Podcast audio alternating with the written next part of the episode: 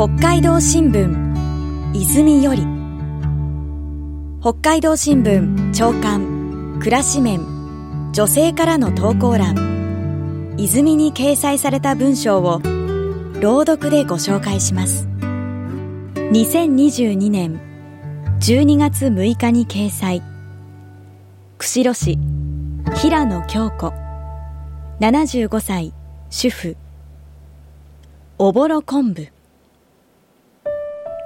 北海道新聞が11月昆布新聞というものを街頭で配布したというニュースを知り五十数年前のことを思い出した。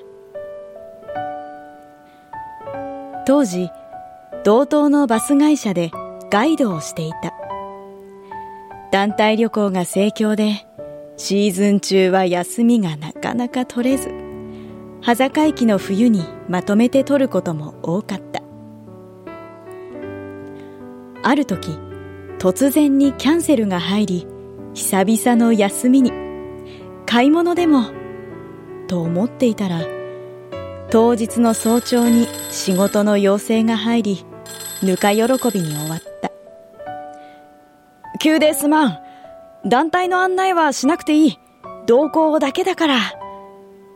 と説得され気乗りしないまま釧路を出発し留萌までバスを改装させた。一泊した翌朝留萌から細い山道をどれほど入っただろう。道が開けると広場にたくさんの人が待っていた。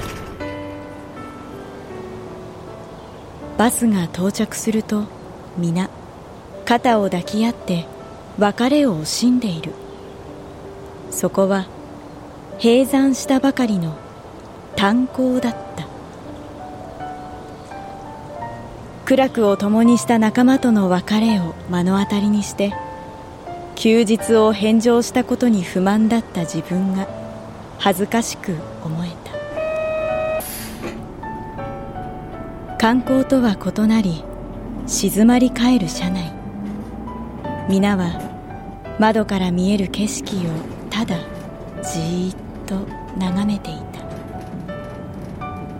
峠をいくつか越え皆が持ち寄った弁当を食べ出した。前の席のお客さんが「ガイドさん一緒に食べよう」と言って手渡してくれたのは海苔の代わりにおぼろ昆布を巻いたおにぎり。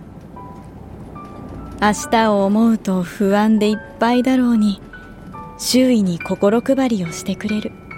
なんてありがたい。食べて心があったかくなった。